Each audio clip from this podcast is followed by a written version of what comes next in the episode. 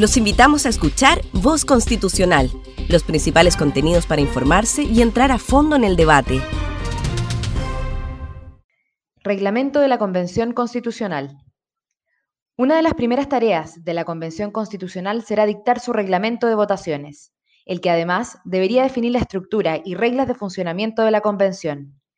El reglamento es un instrumento de la mayor relevancia y su diseño tendrá un impacto importante en el resultado. El objetivo de la regulación debiera ser facilitar el proceso, promover la cooperación y confianza al interior de la Convención y resguardar estándares de calidad técnica al tiempo de ser comprensible para la ciudadanía. Conforme a la reforma constitucional que modificó el capítulo 15 de la Constitución y que habilitó el proceso constituyente, la Convención deberá elegir por mayoría absoluta de sus integrantes en ejercicio a un presidente y vicepresidente, estableciendo así una mesa directiva aprobar las normas y el reglamento de votación de las mismas por un quórum de dos tercios de sus integrantes en ejercicio. Establecer una Secretaría Técnica conformada por personas externas a la Convención de comprobada idoneidad académica y profesional, y establecer un comité externo de asignaciones. Asimismo, sabemos que en materia de probidad, la Convención deberá regirse por la Ley número 20.880 y por la Ley número 20.730, que regula el lobby y la gestión de intereses particulares frente a la autoridad. Finalmente, corresponderá al presidente de la República o a los órganos que éste determine prestar el apoyo técnico, administrativo y financiero que sea necesario para la instalación y funcionamiento de la Convención. Como puede apreciarse, la regulación constitucional es bastante abierta respecto al reglamento de votaciones. Si bien es la convención la que debe formularlo, el análisis de las propuestas disponibles a la fecha resulta útil para contribuir a esta primera e importante tarea de la convención. Plazo para la dictación del reglamento. La norma constitucional no establece un plazo para que la convención adopte su propio reglamento. Como señala Lucas Sierra, el no establecimiento de un plazo para estos fines podría conllevar que el proceso constituyente chileno presente problemas similares al de países vecinos. El caso boliviano, similar normativamente al chileno, se convirtió en un gran problema, ya que dicha asamblea se tomó siete de los doce meses que le fueron asignados para redactar una nueva constitución en adoptar su reglamento. Lo anterior significó que la asamblea tuviera que extender el trabajo constitucional hasta por dos meses más.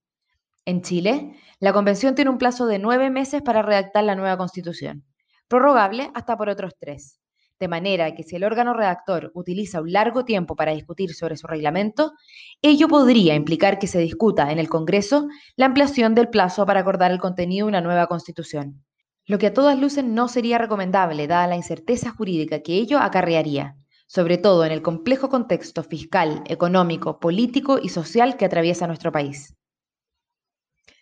Estructura organizacional y funcionamiento de la Convención. Junto con la estructura organizacional, se trata también de la formulación de las normas que regularán el día a día del trabajo de los convencionales, como la notificación de las sesiones, pedir y usar la palabra, reglas de conducta aplicables a los convencionales y de comportamiento en los debates y conflictos de interés, entre otras. Sobre estos puntos en particular, un buen precedente puede encontrarse en los reglamentos de la Cámara de Diputados y del Senado, sin perjuicio de las adaptaciones que haya que efectuar, propias de las particularidades de la Convención que sesionará también en un contexto de pandemia, cuestión que presenta diversas complejidades que no se han dimensionado suficientemente. Ahora bien, aun cuando los reglamentos de la Cámara y del Senado son útiles para ilustrar sobre estas y otras materias, en otros tópicos como el mecanismo para tomar decisiones, tales reglamentos no resultan particularmente ilustrativos. Ello porque nuestro proceso legislativo contempla la participación de dos cámaras y discurre sobre un proceso de votación lineal. La Convención, en cambio, es un órgano unicameral que debe intentar llegar a acuerdos en el plazo que tiene para funcionar.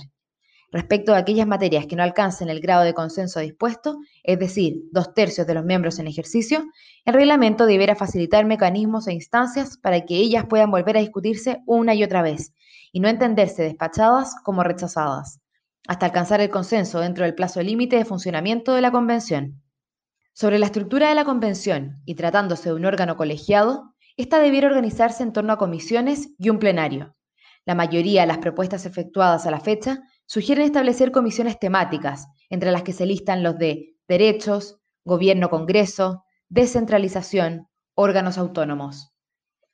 Además de las comisiones administrativas o de cuestiones internas de la Convención, tales como la Comisión de Ética y de Régimen Interno, además de las de Participación Ciudadana, y la de Comisión de Armonización, Revisión o de Técnica Constitucional, que, al final de las deliberaciones, pueda darle coherencia a los distintos textos aprobados por las comisiones y el Pleno, y sin perjuicio del rol que le cabe a la Secretaría Técnica en estas instancias. Optar por un alto número o no de comisiones no es trivial y tiene distintas consideraciones. Un número más acotado de comisiones evita la excesiva fragmentación temática que puede tener una hiperregulación o maximalismo en cada tema constitucional. Desde la dinámica de los grupos políticos al interior de la convención, un número menor de comisiones los favorece, pues aquellos con menor representación tendrán menos posibilidades de incidir en cada una de las comisiones, mientras más sean. En contra de la idea de un número muy limitado de comisiones, se señala que complejizaría la toma de decisiones, dado el alto número de integrantes de cada una de ellas. Sabemos, asimismo, que la Convención tendrá una mesa directiva, compuesta por el presidente y el vicepresidente del órgano constituyente, electos por mayoría absoluta de sus miembros. La mesa juega un rol muy importante, pues le corresponderá ordenar el debate, proponer un cronograma de trabajo y votaciones, definir plazos para las discusiones y cumplir con el objetivo de definir el texto final en el plazo total. Ello, además de presidir los plenos del órgano, velar por la aplicación de su reglamento, representar al órgano constituyente ante el público y otras instituciones y dirigir su labor. La Constitución prevé, además, la existencia de una Secretaría Técnica. Si bien no hay detalles sobre su integración y funcionamiento, podría ser deseable que estuviera integrada por representantes técnicos de los sectores representados en la Convención, esta instancia no solo será de gran ayuda desde el punto de vista técnico y en la provisión de información de calidad para él, sino que así integrada podría además ayudar a acercar posiciones. Otro aspecto a considerar es el modo en que se organizarán internamente las diferentes agrupaciones políticas y sociales que concurran a la convención. El quórum de dos tercios y el procedimiento de votaciones. El quórum para la aprobación del reglamento y de las normas de la nueva Constitución es alto y difícil de conseguir, dado el número de miembros de la Convención. Esto, si bien presenta las complejidades políticas del caso, no debe ser visto como un problema o desventaja. Por el contrario, constituye una suerte de garantía de que tanto el reglamento como la nueva Constitución serán fruto de un acuerdo político amplio. Respecto a la aprobación por dos tercios de las normas constitucionales, se han generado distintas interpretaciones sobre si ha de tener lugar una votación final o no.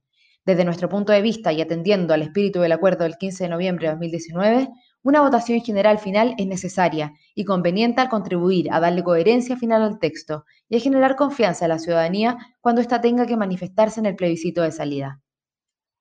Además, Dada la interrelación entre las materias constitucionales en discusión y considerando las teorías del comportamiento, sería muy difícil concebir que los convencionales den por aprobadas determinadas materias, por partes o estancos, sin conocer cómo vienen las restantes materias discutidas en otras comisiones. Participación y transparencia. Sobre participación, la Convención deberá definir la forma como se va a entender con la ciudadanía, estableciendo instancias y mecanismos para canalizar, a través de audiencias, cabildos convocados por la Convención o autoconvocados, sitios web, sesiones en regiones, etc. Todo esto debiera estar definido en el reglamento. Al respecto, se observan una serie de propuestas que buscan que exista una intensa participación ciudadana. Sobre el punto, cabe efectuar algunas consideraciones. En primer lugar, debiese existir conciencia entre los integrantes de la Convención sobre los límites inherentes de la participación ciudadana. Por lo general, participan los grupos con preferencias más intensas, las que no necesariamente son representativas de las preferencias de la población en general. En segundo lugar, los convencionales deberán tener claridad de que no es su deber, ni la Constitución el instrumento, para hacer presentes todas las demandas de la ciudadanía. Por de pronto, en muchos temas estas no son pertinentes a la Constitución, sino a la política pública. En tercer lugar, no debe olvidarse que los convencionales electos son representantes de las distintas ideas políticas presentes en la sociedad y que su elección es, en democracia representativa, el mecanismo insigne para hacer valer nuestras preferencias. Así, la participación ciudadana que debe existir en este proceso deberá ser funcional a la Convención, con un diseño que permita la participación efectiva y una discusión con altura de miras, debiendo diseñarse con responsabilidad los mecanismos del caso. En materia de transparencia y sin perjuicio que concordamos que esta debe ser la regla general, la ambición total de que todos los espacios de la Convención sean en todo momento transparentes, como ocurre con ciertas propuestas que promueven que no haya espacios reservados de deliberación o que todas las sesiones de las comisiones se deban transmitir por streaming, puede terminar generando espacios desinstitucionalizados de negociación, que lo sabrá, pero la regulación los puede fomentar, lo que puede ocurrir de deliberarse en una permanente vitrina. Cuando ello ocurre, y sobre todo en sociedades que viven procesos de polarización política, ciertos integrantes de la convención estarán más interesados en hablarle a su audiencia externa que a llegar a acuerdos con sus pares, lo que no se condice con la finalidad del proceso.